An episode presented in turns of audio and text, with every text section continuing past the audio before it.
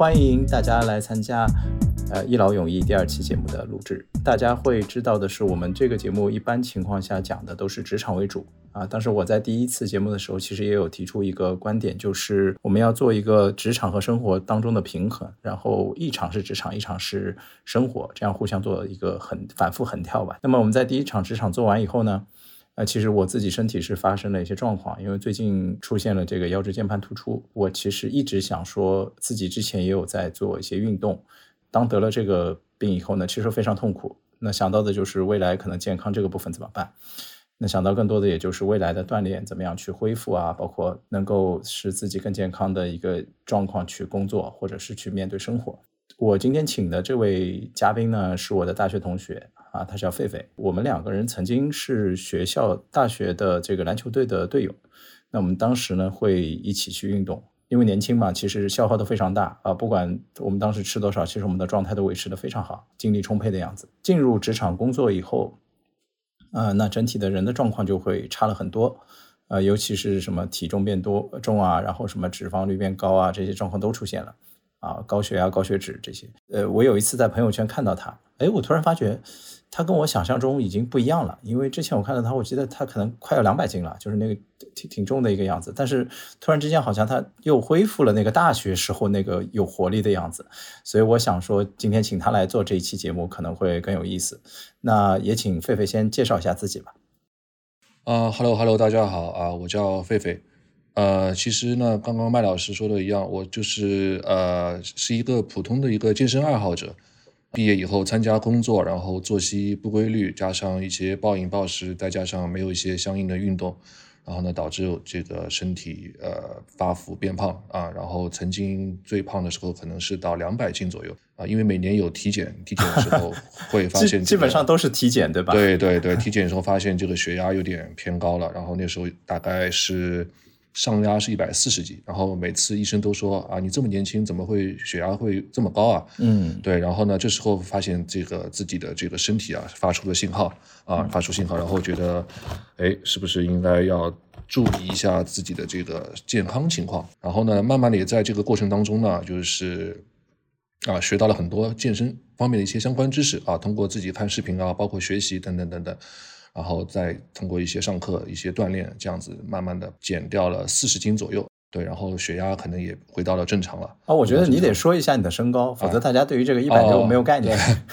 呃呃，我是那个，我现在是一米八七。刚刚说到，就是通过这样的一个自己的学习啊、锻炼，在减肥的过程当中呢，也认识了很多一起健身的小伙伴。嗯，啊，大家会一起去上课，所以呢，我自己也组了一个小群啊，小群、嗯、这个群里的一些。伙伴呢主要都是住在家附近的一些伙伴、嗯、因为这样子的话大家平时就是叫出来比较方便吧，比较方便，对，然后微信上一联系啊，大家谁有空去参加这节课怎么怎么样，大家都会去参加，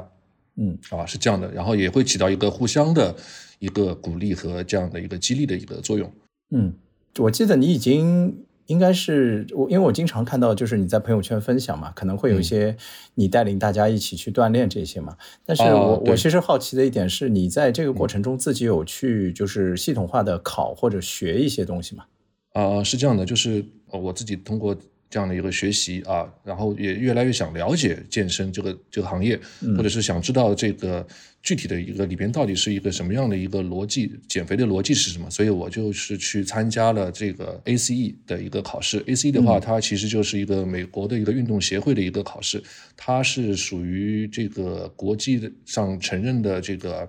健身教练的私教的这样的一个四大国际证照之一。啊，四大国际证照之一，通过这个 A C E 的学习，更加系统的了解了，就是说身体的一些构造啊，包括肌肉的一些构造，包括一些饮食的一些相关的一些知识吧，会有一个很大的一个帮助啊，是这样的情况。嗯、对 okay, 对，然后、啊、然后你刚刚说的是带小伙伴训练的话，后来我是又参加了一些。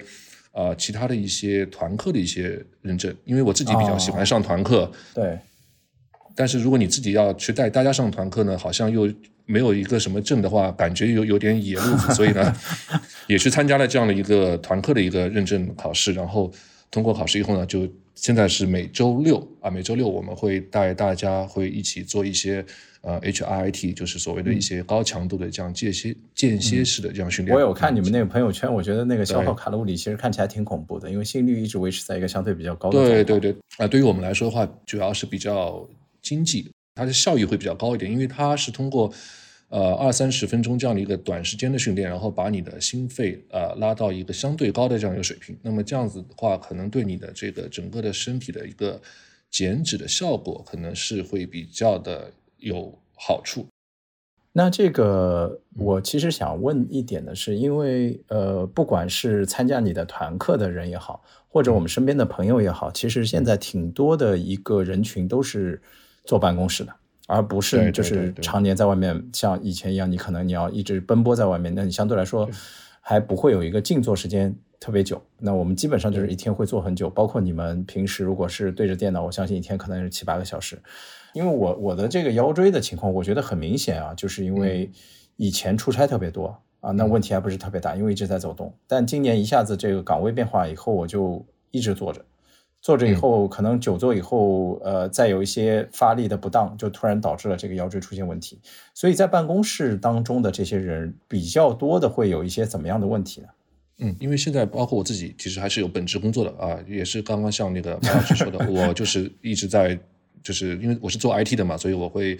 呃一般比较长的时间坐在电脑前啊，对着电脑，然后包括我的这些小伙伴们，他们很也大多数都是坐坐办公室的。然后有一个早稻田大学的一个研究，他说每坐一小时，他的平均我们的平均寿命啊会缩短二十二分钟。当然，这个只是他们的一个统计吧，也不知道真的假的。他说每天如果久坐超过十一个小时人，他的这个死亡率是不足四小时人的一点四倍。所以呢，就是像刚刚那个麦老师说的，如果你因为我们平时在办公室里打字啊，或者是这样子，呃，你坐的时间长，你必然会导致你的坐姿啊，因为你不可能永远保持一个很标准的坐姿坐在那边，慢慢的你会就是身体会背会弯下来，或者是腰会保持那种不正确的那种坐姿啊。那么这个时间长的话，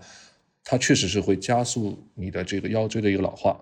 可能你久坐的时候可能会导致你的这个消化也可能会有些问题，因为你平时坐在办公室里没有一些走动，没有一些运动的话，你的这些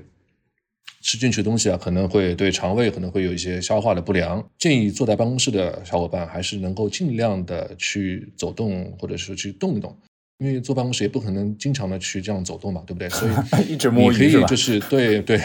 因为我们知道每天人要喝很多水嘛，你可以就是每次可能会上班的时候多打几次水，或者多多走动一下，去去接点水啊，去喝、嗯、喝点水啊。然后你水喝得多呢，你可能要去上厕所了，那么你也可能就是说去厕所的次数也会多一点、啊、对, 对，那么这样子的话可能相对会好一点啊。因为你真的就像刚才狒狒说的，你说上班你老是出去走这干嘛，我觉得这个也不行。我们现在遇到的状况，我看到我们公司里面基本上是有两种情况。第一种，大家现在有很多人开始有个站着办公的那种习惯，他有个桌子是可以这种升降的，对吧？对对对对，他就会站着办公，然后站一会儿以后可能再坐下来。第二种呢，我觉得是因为呃，大家现在会有很多工具，比如说 Apple Watch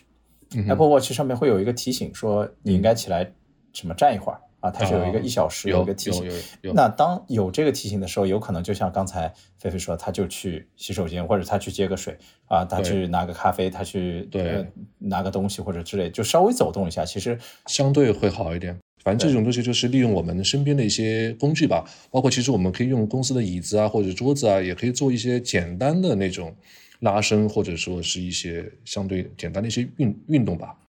公司的椅子怎么做拉伸的运动？比方说如果说你是椅子的话，最好是那种不要太活动的椅子，然后就是比如说你、哦、你可以手撑在椅子上面做那种呃，我们叫三头吧，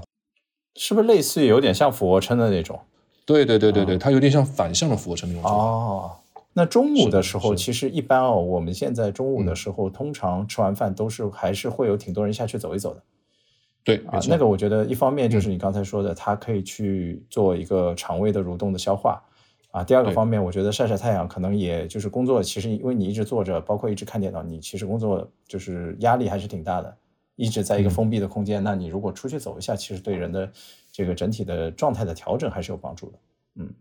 是的，是的，没错。其实就可以说到这个，我们就是说在上班的时候，嗯、对吧？或者是上班的这个间歇午休时间，嗯、我们怎么样去去选择一些合适的运动、嗯、啊、嗯？这样的一个东西。我刚刚说的就是，你如果说呃不愿意出去的话，你可以在办公室里、嗯、啊做一些简单的深蹲啊，嗯、或者说一些做做一些这个这个拉伸啊。嗯啊，会用用公司的这个桌子啊、椅子啊，做一些相对简单的运动。嗯、但而如果说你是想就是有更进一步的这些运动的一些，就就就所谓的我们的消耗吧，嗯、或者说我们增加一些运动的卡路里，因为现在外面的这种健身的呃健身房啊，包括这种操房啊，嗯、包括我们的团课啊啊呃都是非常多的、嗯、非常多的。一般它呃像。我我能说名字吗？不能说名字。应该说某某某星啊，或者是、啊、某某星、啊、对, 对, 对, 对某某星，或者是呃某某某某健身团课机构啊，他们现在布的点都非常的多，都非常的多。基本上你打开他们的小程序都能找到，啊、搜索搜索到附近的。对，基本上如果是你在这个 C B D 或者说是一些市中心啊这些比较繁华地段附近，可能都会有相对的这种。团课的，我之前在之前的营之前的那个公司的楼里面，其实就看到过，他可能就开在一个二楼。我从这个肥胖到减下来这个过程当中啊，我也曾曾经尝试过很多种减肥方法，嗯、啊，包括跑步啊等等等等。那么后来我总结出一点，就是其实只有一个一个很关键的点，就是什么？就是要一定要静。什么劲？就是说，你的上你的不管是你撸铁的地方，还是你上团课的地方，一定要离你的。家或者是你的单位要近、嗯、我们知道人其实他都是会比较容易偷懒，嗯，比如说有一次下雨啊堵车，或者说呃其他的就算了，碰到恶劣天气就算了， 对, 对就一次就算了，那么一次算了以后可能就第二次算了，对，第二次算了以后就有第三次算了。这个人的惰性其实是一个怎么说呢，就是说大家都有大家都有，其实我也有啊，我也有。所以说呢，你要找一个相对离公司或者离家离单位近一点的一个健身房、嗯、或者团课团操机构都可以。这一点我我其实挺认同的，原因是什么？我自己在这个上面花过冤枉钱啊、呃！我在国内其实有呃买过一个比较算是头部的这个连锁的健身房的一个卡，它的卡其实还挺贵的。然后它主打的东西呢，其实它给你的一个概念也很好，它的意思就是你来，你只要穿着鞋来就行啊！因为为什么？我提供你的衣服，提供你袜子，提供你所有这些淋浴啊、嗯、什么。T 恤啊，所有这些装备我都有，你只要你来就行。对，但是呢，对，对很不巧的是，它在上海可能目前来为止，我就看到可能三个网点。的确，它里面的相对来说密就是器械的设备啊，哎、包括器械对对对都很 OK， 也没有人推销。其实这是一个就是健身环境是非常良好的，嗯、但它有个问题就是它只能在那几个相对来说比较人员集中的点有。那这个问题就是我过去得花二十分钟。然后我要过去花二十分钟这件事情呢，一开始我觉得是没有问题，就像菲菲说的，我觉得、嗯、啊，那我既然想好去健身，我就好。碰巧上海是一个雨天特别多的地方，那一旦下雨，我想，啊、嗯，今天这个状况，要不明天去？好，那这个事情你只要但凡有一个开头，那接下来你的连续性就出现问题了。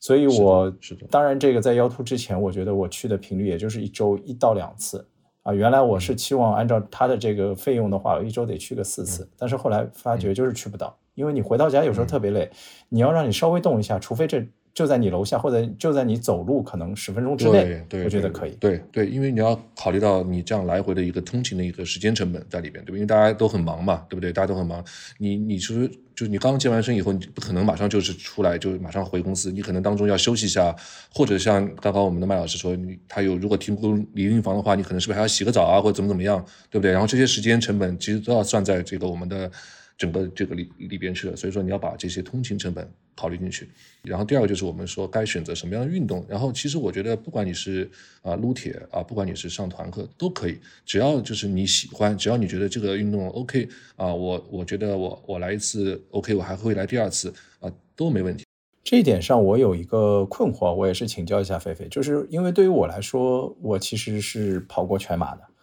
那跑过全马，那我当初选择跑步这个运动的第一个初衷，也就是第一看到身边有人是靠着这个瘦下来的。第二个点呢，是因为说跑步这个东西也是，你只要穿上鞋，你出门就能跑，就是你不是一定要在跑步机，你只要有路你就能跑。那呃，我觉得这两个是当初给我一个就是要去跑步的这个初衷。但是跑步这件事情呢，我第一发觉呢，其实它在过程中对我产生的就是你刚才说的兴趣的点并不大。就是我是有一点说完成任务在跑，我没有觉得这个跑步过程给我产生了一个特别大的一个乐趣。第二点呢，就是呃，如果我跑完以后，或者我有稍微有停了一段时间啊、呃，我觉得对于我的整体的人的这个体重的反弹还是挺明显的。啊，所以我在想说，这个我想问的是，包括我们现在的你说的 H I I T 撸铁，还有这个跑步，如果像上班族的，因为它的代谢已经不像这个早年了嘛，肯定代谢的基础的代谢是比较一个低的状况，你会建议用哪一种方式先开始？啊，很好，就是我们还是呃说跑步吧，先说跑步这个问题啊、嗯，并不是说是就是说反对大家去跑步，我觉得跑步确实也是一个非常不错的运动，然后包括现在马拉松也越来越多人参与进去，对，对，我觉得是一个很好的一个运动。然后关键是我觉得什么呢？就是我个人自己认为啊，我觉得就是说跑步的话，它首先你要跑至少要跑个半小时以上吧， 对， 对不对？如果你跑就是晚上去绕圈的话，或者去怎么样，至少跑个十公里啊，或者怎么怎么样。那么十公里的话，少说可能慢的话就要一个小时多一点， 对， 对不对？快的话可能就是五十分钟。反正就是说这个时间上，你肯定花的会更多一些。嗯。然而就是其实我们大家可能会有一个误区，觉得就是说啊，我今天去跑步了，跑了一小时的步，我我应该消耗很多热量了，然后我就可以大吃特吃、呃、稍微多吃点， 对， 对，或者是怎么样。但其实大家就这边呢就会有一个误区，就是说其实你跑步你当中消耗的那些热量，其实你可能可能你多吃一口零食，或者是多吃一块小蛋糕，它其实就完全的就回来了、嗯、如果你是非常喜欢跑步，那 OK 没问题，我觉得这也是很好的。只是对于普通人来说，就是他，我觉得他的这个，包括因为大家现在时间真的是非常宝贵，宝贵每天的这个这个时间，大家都其实都是有自己的事情要做的。而且就刚刚像那个麦老师说的，就是，嗯、呃，跑步可能是一个比较孤单的事情，嗯、就是可能是你一个人啊，戴着耳机，啊，默默的绕绕圈。绕圈嗯、当然就对，当然你享受这种孤单也是 OK 没问题的。但是我觉得人呢、啊，毕竟是一个群居的一个动物，对吧？嗯、他可能会更加的会喜欢这种。呃，所谓的叫团课的这样一个氛围、嗯，因为团课的话可能比较热闹，跟小伙伴一起对，然后他配合一些音乐啊，啊、呃，配合一些老师的这样的一些口令啊，配合现场的一些环境啊，啊、呃，可能会让你更加的去投入到这个这个运动当中去、嗯、啊，然后你也不会觉得那么枯燥。嗯、对，我的朋友圈每周都可以看到各种各样的人都在这个某星啊某什么的这种团课中，我觉得他们也是会选择适合当中自己的运动，因为团课其实。选择项目特别多嘛，我看到有一些什么打拳的，对吧？啊，对对对，单车、蹦床对对对都有很多很多。H I I T 这件事情啊，我在就是一、嗯、我在那个口罩那一段时间，我其实有去自己在家里的时候，嗯、因为没有办法嘛，就去就去跳、嗯。其实我给我震撼挺大的，嗯、因为为什么呢、嗯？我最初对于这个东西的认知就是觉得，那你就跳一跳，嗯、你能多累？或者就没有特别夸张的一个状况，但是当时跟着一些就是所谓的健身博主吧，那时候在线上跳，其实非常累，就是到后来真的喘的已经不行了，我就是完全不比你去跑一场马拉松要要要轻松，就是那种状况，你会特别的，就是浑身的这个肌肉感觉都被调动起来了。刚刚我们说到选择这个什么样运动吧，对不对？然后。再说一下，就是说关于男生和女生的话，这样的一个运动选择的这样一个区别啊、嗯呃，因为女生的话，呃，相相对于大多数女女生来说的话，啊、呃，可能会不太愿意去健身房撸铁啊、呃，觉得会啊、呃、撸一下铁会变成那种、呃、死肌肉，肌肉所谓的那种肌肉块。对，其实这个其实是大可不必多虑，因为这个的话。第一个女生她的这个睾酮素比男生就本来就小很多、嗯、小很多，然后她如果要练成那样的大肌肉块的话，她需要非常非常大的一个训练量和这样的一个很严苛的这样的一个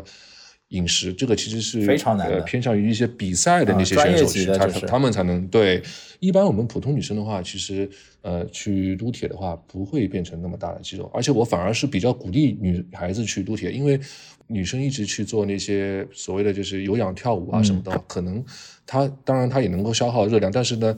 你消耗热量的同时，可能你的身上的一些肌肉啊含量啊也会被慢慢的消耗掉、嗯、然后就是让所谓的我们可能需要的身材就是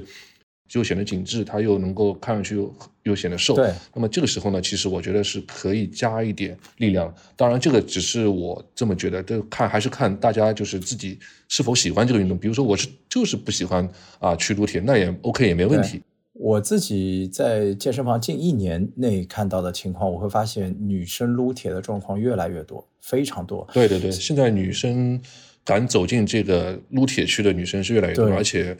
只要他能进去，我觉得都是非常棒的，对，都是非常棒。是的，就是要开始那个状况、嗯、而且现在大家的对于审美这个观念其实和原来是有一些差别的，原来觉得就是你非常瘦那种感觉是特别好，现在大家需要的是追求线条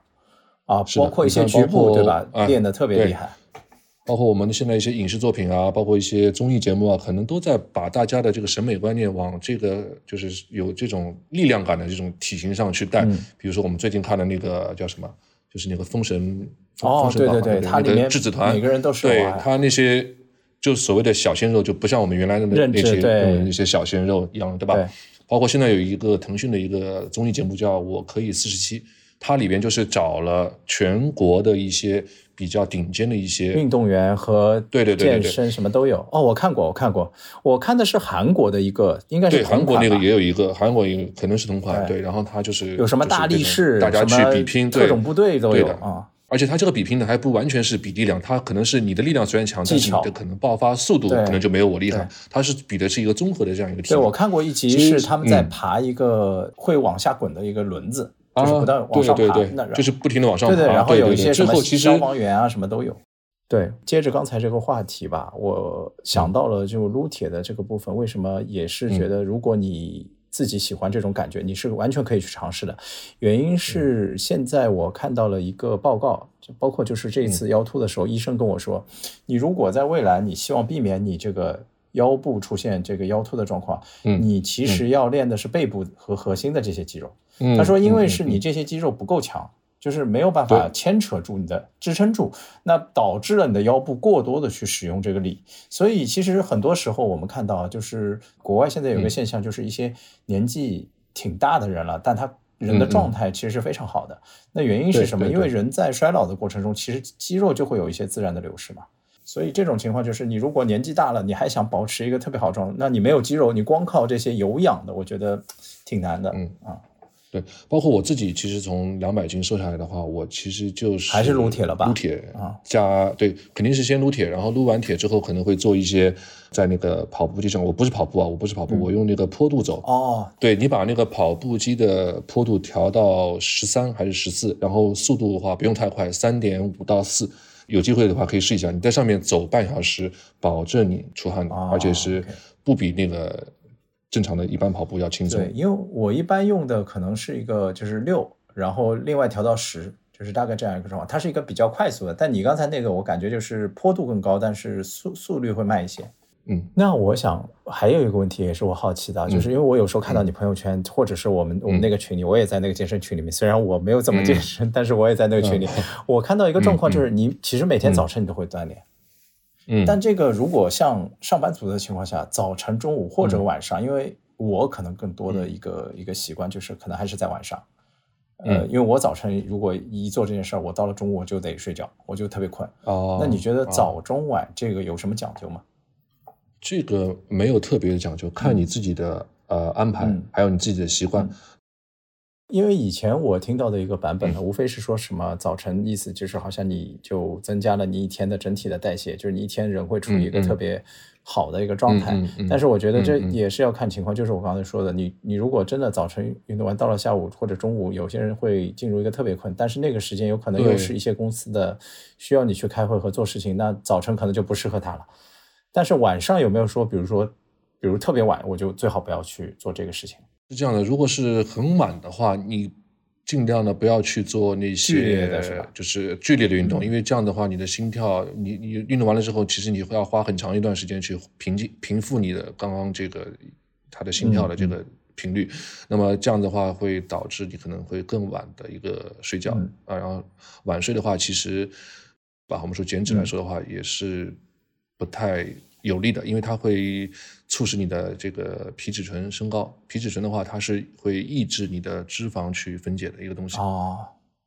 所以我知道了，熬夜对我来说可能也是一个比较大的原因。对对对对对对，尽量是保持一个规律的作息吧、嗯、这个如果间歇的问题我们能想到了，比如说就看自己的安排怎么去做，那它间隔有没有说法？假设我早晨进行了一个撸铁，我觉得我也 OK， 我能接受，因为我撕裂这些肌肉，对于我这个肌肉去恢复或者去增长，如果我这个强度是比较大的，那下一次多久时间会比较合适？也是看个人的，当天的这个训练量强度非常大的话、嗯、比如说我们蹲腿练腿，对，建议就是第二天就是可以休息一下、嗯、或者是你换一个另外一个部位去锻炼、哦、好，那我们接下来就会讨论一个可能更多人特别关心的一个点，就是所谓的三分呃三分练七分吃了，对吧？那我、嗯嗯、我, 我其实看你，我觉得哇，你吃的真的很夸张，就是量挺大的，反正是，当然有可能跟你就是训练这个部分是有关，但是如果在你真的，其实我们练完，我觉得人还是会饿的嘛。那如果在这种饿的情况下，嗯、我到底，因为我基我们基本上现在还是点外卖多，不像我们父母那个时候什么自己家里烧。对，如果我点外卖的话，我可能点哪一类别，哪一些东西可能会相对健康一些。嗯嗯嗯，呃，是这样的，就是你平时看到我放的比较吃的多的东西的话，可能。应该是一周就一次，可能或者哇，那你一直发群，你骗我们是吧？我们现在都是还是在上班嘛，然后呃，平时可能没有机会去准备，就是我们每天要吃的东西嘛。当然，如果你能够自己做饭的话，那是非常好，那是最好不过了、嗯、啊。但是可能更多的大家可能还是要会去点一些外卖、这个嗯。对对对。那么在点外卖的时候呢，反正我我现在一般点的话，就是会看那些。就是所谓的轻食店吧，但是这个轻食店呢，你要有选择，不是说所有的轻食都是。对，我也看到，所谓的轻食都是对，看那些评评价，你可以大概可以看到一些，就大概可以估量一下这家店是不是 OK。如果他拍出来那些外卖都是一些什么菜叶子啊，什么一些黄瓜啊，然后给你很多的这种呃所谓的这个。这个粗粮的话，那么这种外卖店呢，一般来说我是不建议大家去点的。为什么？因为这些讯息也很发达，我们都知道蛋白质啊，蛋白质这个东西其实摄入很重要，非常重要的一个东西。对对对。然后我发现现在好像那些外卖店的那些轻食已经跟之前的不太一样了，因为我们之前的外卖的轻食都停留在那些就是拿过来以后就是几片呃叶子，对吧、嗯？然后放点什么那种酱啊什么的拌一拌，在下面放点酱，然后在下面就是那种粗粮就 OK 了。然后现在的一些轻食店呢，他们都其实会注重一些，呃，能量的一些配比，嗯、他们会把一些蛋白质的那些那个部分去提高。所以现在其实很多轻食店，我觉得它对于酱料的这个选择，它也是会有一些给到你一些选择，比如说是什么千岛酱啊，甚至你说有些人说我就要油醋或者我要什么，它其实都有的选。比如说那个外卖，其实过来还需要时间，对不对？我们公司楼下就有一个全家啊，就有一个便利店。那如果有这种便利店，便利店有什么东西可以点吗？呃，便利店其实现在就逐步的研发一些产品，就是那些产品可能是健身餐相对来说比较健康的那些产品。对对对，其实我们呃，比如说包括我现在就是平时有时候不高兴点外卖，我就会去楼下罗森啊，罗森的话它会有一个叫什么鸡腿饭，嗯、它就很简单，就是里边一个饭，嗯、然后有一个大鸡腿。嗯然后再加一些小配菜，其实这种搭配的话，其实就就非常的相对来说比较干净，有碳水，有蛋白质。那对对对对，比如说那种什么像饭团啊，或者是这种什么关东煮啊，嗯、这些东西会不会建议？嗯，这些也 OK 啊，因为关东煮也是也是也是挺好的、嗯。那对于健身当中有没有一些食物是我们觉得就是真的这个东西尽量别碰，你如果碰的话，可能你对你影响特别大。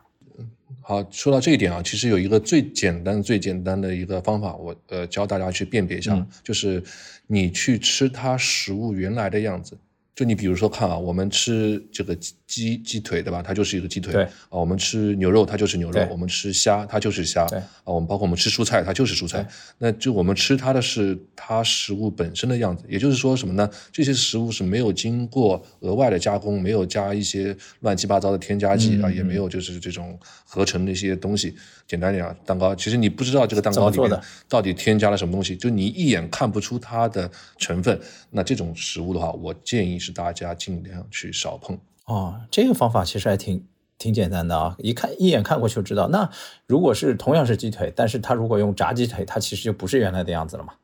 呃，炸鸡腿那就 对, 对，它就变掉了嘛。那还有一种是我自己现在也有在做的，嗯、就是除了吃这些以外、嗯，就是去控制饮食的一个间隔嘛。嗯、就是这个东西我，我我觉得我自己在用的是十六加八。十六加八，简单来说，也就是说，我在八小时内把可能两顿啊吃完，然后剩下的空腹的时间保持十六小时，只喝水啊，就不做任何事情。当然，就是这种方式可能给我的感觉是，或者各各位博主去介绍的时候，他们没有建议你每天都用十六加八，他可能建议你说，一周里面你可以有两天你用十六加八，其他的你还是可以正常去吃。那这个是我可能在看的一个方式，我不知道呃，狒狒这边有没有其他的一些方法可以提供给大家。其实关于饮食法这个方面的吧，其实我这边看的一些，包括现在网上的这些就是博主发的也非常多，嗯、有什么十六加八啦，有什么什么轻断食啊，什么对，哎，轻断食、哥本哈根饮食法、各种各样饮食法。其实他们这些饮食法的本质的话，其实就是让你空腹的时间给延长。嗯啊，空腹时间延长，然后呢，让你产生一些饥饿感。那这样的话，确实是，但是有个问题就是说，你可能可以坚持一周这样做，可能坚持半个月这样做，但是其实你想想看，你通俗点，就能不能坚持一辈子这样做？那肯定不行。如果你其实坚持不了一辈子这样做的话，就没有必要的话去去去去这样去折磨自己吧，因为我们还是要找一套适合自己的一个饮食的一个规律。啊，可能大家之前非常流行啊，就我只吃蛋白质啊，只吃肉啊，吃肉只吃蔬菜。它确实一开始是能瘦的，嗯、一旦有一天又开始吃面条，又开始吃米饭，又开始吃面包，嗯、一旦你恢复的话，它马上会加倍的返回啊。哦，你的身体，人的身体是非常聪明的，非常智能的。你骗得了自己，但你骗不了自己的身体。他知道你这段时间长期不吃碳水了，嗯、啊，你缺少这个所谓的我们叫葡萄糖了。嗯、那么，但凡你有一次吃了碳水啊，他们大脑就会发出信号，对他说：“我现在要加倍的储藏，我要加倍储藏，因为他不知道你下一顿是不是又要不吃碳水了。”所以说，呃，不管各种方法也好啊，各种饮食方法也好，我觉得是找到一套自己适合的方法是最好的。对，其实我今天请狒狒来，我觉得这个节目其实我们是开一个头。因为我觉得健身这个部分你要去仔细聊，你要去聊包括你要练哪些肌肉，然后通过怎么样的方式，通过啊、呃、要不要请私人教练，包括这一些，我觉得其实都是很多后期我们可以再去讲的一个部分。但是今天开一个头，我觉得更多的是为了告诉大家有一个核心的主旨，就是当你去做这这件事情的时候，最核心的你要找到适合自己和自己喜欢的，其他的部分我觉得都是可以后期再去慢慢看怎么样去做调整。所以今天的节目我觉得也是可以先到这里，然后也是同时谢谢狒狒。我觉得下一次如果我们有一些观众对于其他的部分有一些嗯更想听的，我们可以再去做一些其他的一个话题的讨论，好吗？ OK， 好，谢谢麦老师的邀请。嗯，好，谢谢。好的，谢谢大家。嗯，好的，拜拜。